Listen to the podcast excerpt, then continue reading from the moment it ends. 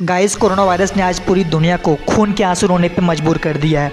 आज corona virus की वजह से ही पूरी की पूरी दुनिया लॉकडाउन है। लॉकडाउन का असर सीधा हमारे इंडियन इकनॉमी में बहुत तेज़ी से देखने को मिल रहा है।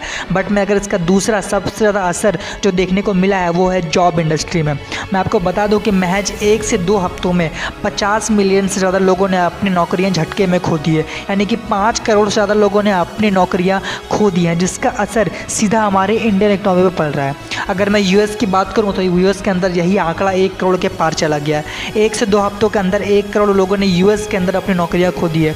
अगर मैं इसका कंपेयर भारत से करूँ तो पॉपुलेशन के हिसाब से जस्ट एक दूसरे का ऑन एन एवरेज है।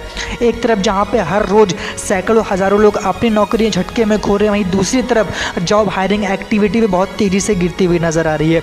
अलग अलग सेक्टर में बहुत तेज़ी से जॉब हायरिंग एक्टिविटी गिरी है। जैसे कि रियल इस्टेट में 50 परसेंट से ज़्यादा जॉब हायरिंग एक्टिविटी गिर चुकी है, जबकि ऑटो एसिलरी में 38 परसेंट की फार्मा में 26 परसेंट की एंड इंश्योरेंस में 11 परसेंट की, जबकि L I C and finance में 10 परसेंट और आई टी एंड सॉफ्टवेयर में 9 परसेंट जबकि B S F I S में 9 परसेंट की जॉब हायरिंग एक्टिविटी गिर चुकी है। जिसका सीधा असर गाइज़ हमारे इकनॉमी में आपको देखने को मिलेगा।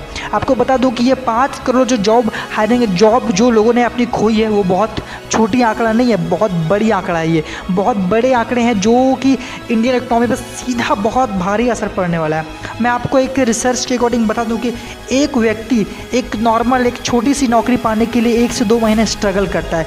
वही हिसाब से आप गवर्नमेंट ने यह कैलकुलेशन किया है कि इसका जो सीधा असर पड़ेगा इंडियन इकनॉमी यानी कि इस हिसाब से हमारी जो इकनॉमी है, हमारी जो इंडिया है, वो पाँच साल पीछे चली चुकी, चली जा चुकी है, जबकि ये आंकड़ा आने वाले एक या दो महीनों में और बढ़ने वाला है और कितने करोड़ों लोग अपनी नौकरियाँ खोने वाली है। जिसके वजह से हमारा जो देश है, वो और सात से आठ साल पीछे चला जाएगा।